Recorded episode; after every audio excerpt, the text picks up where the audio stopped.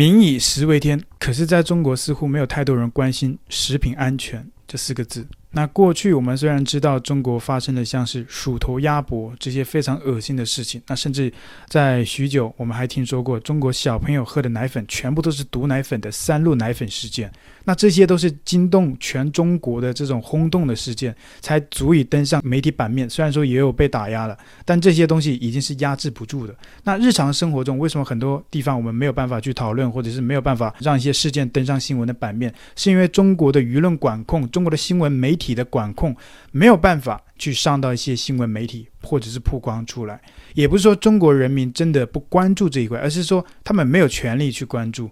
所以说，中国你关心食品安全，我相信有人会想要去关注，可是他们没有这个条件，没有这个权利。我看到一则影片是在国外的中餐厅，那我本身也在国外，那在法国呢，有一位中国大妈就在身第一警察拍下了这样的执法镜头，画面中一名身穿黑色皮衣的中国大妈。鬼鬼祟祟地站在地铁口，正准备将一袋包裹严实的饺子递给身旁的男子。然而，看到男子对他使眼色后，大妈又立即拿回饺子，转身要走。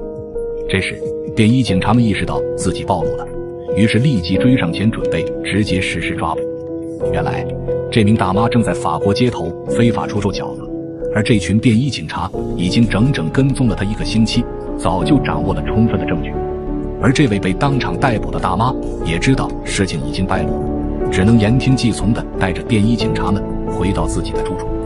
此时，警察们要求大妈将房门打开，但大妈却谎称自己出门太急，把钥匙忘在屋里了。警察们见惯了这个套路，于是通知同事准备破门进入。这时，大妈才吓得赶紧掏出钥匙打开了房门。警察们立即冲入屋中，发现制作饺子的馅料。已经在大妈拖延时间后被他的同伙们藏了起来。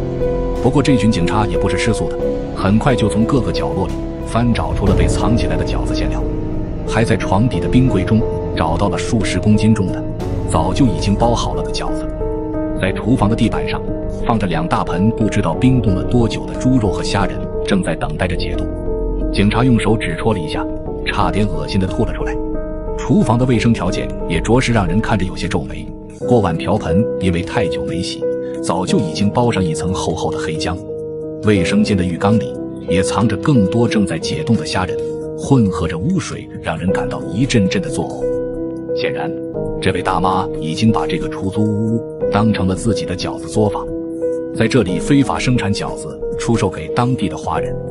这些华人常年吃不到家乡的美食，就会以每个饺子四块钱的价格向这位大妈购买。这也让他赚了个盆满钵满。不过，遭到便衣警察的逮捕后，大妈也付出了相应的代价，卖饺子赚来的非法所得全部被没收，还额外罚款了二十万。所有参与制作饺子的工人也全都被抓了起来，准备遣返回国。但这还不算完，警察们又顺藤摸瓜，找到了大妈常年进货的华人超市。在超市里，他们发现了大量的死猪肉，这些猪肉没有检疫合格证。零零散散地堆放在发黑的砧板上，脏到让人想吐。肉摊的老板以极低的价格将这些猪肉批发给卖饺子的大妈，大妈又将这些猪肉做成饺子，以极高的价格出售给海外的同胞们。随后，警察们带走了这家超市的负责人，并关上了超市的大门，贴上了封条。他们也将面临着来自法国执法部门的高额处罚，并为自己的黑心付出相应的代价。那另外还有想讲这个议题，是因为我小时候就有这样的一个亲身的经历。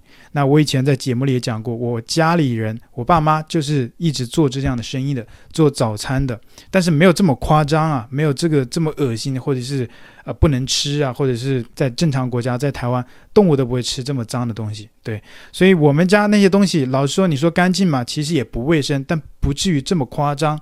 那我小时候呢，我爸妈就告诫我，就是家里面卖的那些包子。尽量不要吃，但是有时候我饿了，我还是会去吃。像包子啊，它需要买肉馅的。那这个产业呢，就是做早餐的这个产业，不光是我们家里，是所有这个行业的，你去进的这些肉都是一样的。那你去冷冻库，去那些批发市场，当然不是一般的民众去那个市场买的，是去专门卖给餐厅的这些冷冻的批量的这种批发这种肉的。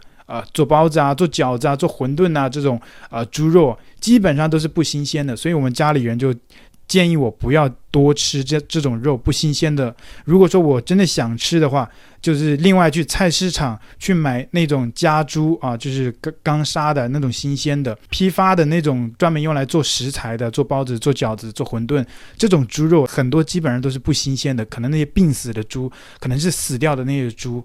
然后去做出来的，所以说是不新鲜的。有时候上学来不及呢，可是我还是照样吃，因为那个图个方便嘛。但是还是尽量不要吃，当然也不会去其他的外面的餐馆呐、或者是其他的餐厅吃啊，因为那些基本上都一样。在中国，大部分的餐馆基本上都一样。虽然说毒不死人，或者是吃了不会立马就生病，只是说对你的身体健康有一些危害。所以说这个也是一个行业的普遍的形态，因为你只能去那里选购，因为你只能去买这种肉，你不能说去。把那些高昂的肉，然后把它做出来去卖，那你这个价格肯定也要提高。但是你价格一上调，你基本上就跟别人就没办法竞争了。所以这是一个行业普遍存在的现象。基本上这些猪肉的来源都是不新鲜的。网友，这是良心卖家，虽然没有肉馅，至少不是死猪。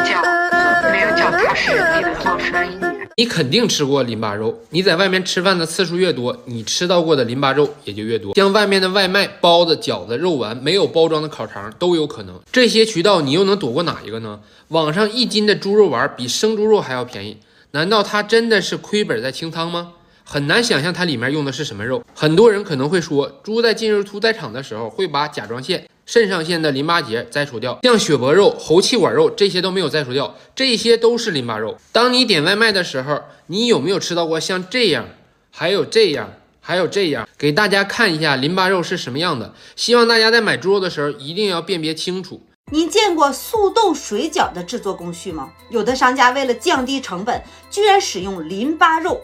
停车场暗藏惊人玄机，黑心商贩大量收集致癌淋巴肉，记者昼夜追查流向。凌晨四点半，一台白色面包车像幽灵一样出现在这里。车子来了来了，里面灯也亮。有人从车上向这间低矮房屋搬运下了一些东西，好像也没有留下人在这个房。从面包车上放下来的会是什么东西呢？记者进入一探究竟。凌晨六点左右，这间破旧的房屋变得热闹起来。刚刚穿花衣服的一个女的进去了，现在穿红衣服的一个女的也进去了，隐约可以看到。他们记者上前进一步了解情况，事情果真如此吗？这辆送货电动车将多个黑色塑料袋分别放在了几个肉摊前，和品质好的肉搭配在一起，最终被打成了肉馅。绞碎的肉，嗯，卖给你。就是啊，饺饺子馅儿、包子馅儿这些的啊，对，是的。而在一楼之隔的仙鸡巷农贸市场，果然有了发现。一块钱斤，一块钱的，叫价一块钱一斤和三块钱一斤的廉价肉，正是淋巴肉。来了一个电动车，前面放了个筐子，后面放了一个白色的箱子，进去了应该是买肉的。哎，在装货了，几麻袋的肉已经放进了屋子里面。男子将一个白色泡沫箱放上电动车，出了门。慢点跟，慢点跟，不要让他发现，看他去哪里。中年男子来到一家无名餐饮店，将白色箱子里面的东西放进了冰柜。你这是自己包的还是？一百个三十三。淋巴肉摇身一变成了饺子馅。这家餐饮店的速冻水饺在做成蒸饺之后，每天要卖几百个。中年男子在这个小区加工速冻水饺已经有一年多时间了。比如我们一天要的多了，要几百个，四五百个可以便宜了。四五百克是什么？如果我用一块钱，人家几千克一斤。多少钱？还有这个一般的三毛钱一个。三毛钱一个。饲料油加工厂变卖淋巴肉，惊人内幕大揭秘。淋巴肉加工窝点的汤老板还有食用油出售。点那个早餐店用猪油就可以啊，我们有最好的油啊。不仅是肉品批发商，还大量销售炼制好的猪油。这家企业的名称世杰饲料油加工厂，他竟然要将牲口用的饲料油当成食用油卖给人吃。这个你需要的话，我们就给你电电好送过来。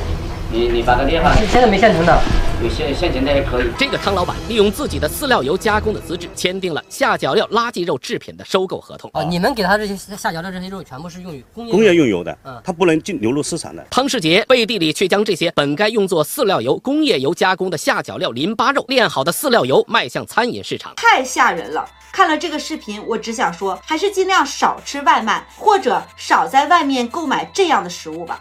尽量吃看得见的放心肉，毕竟身体才是最重要的。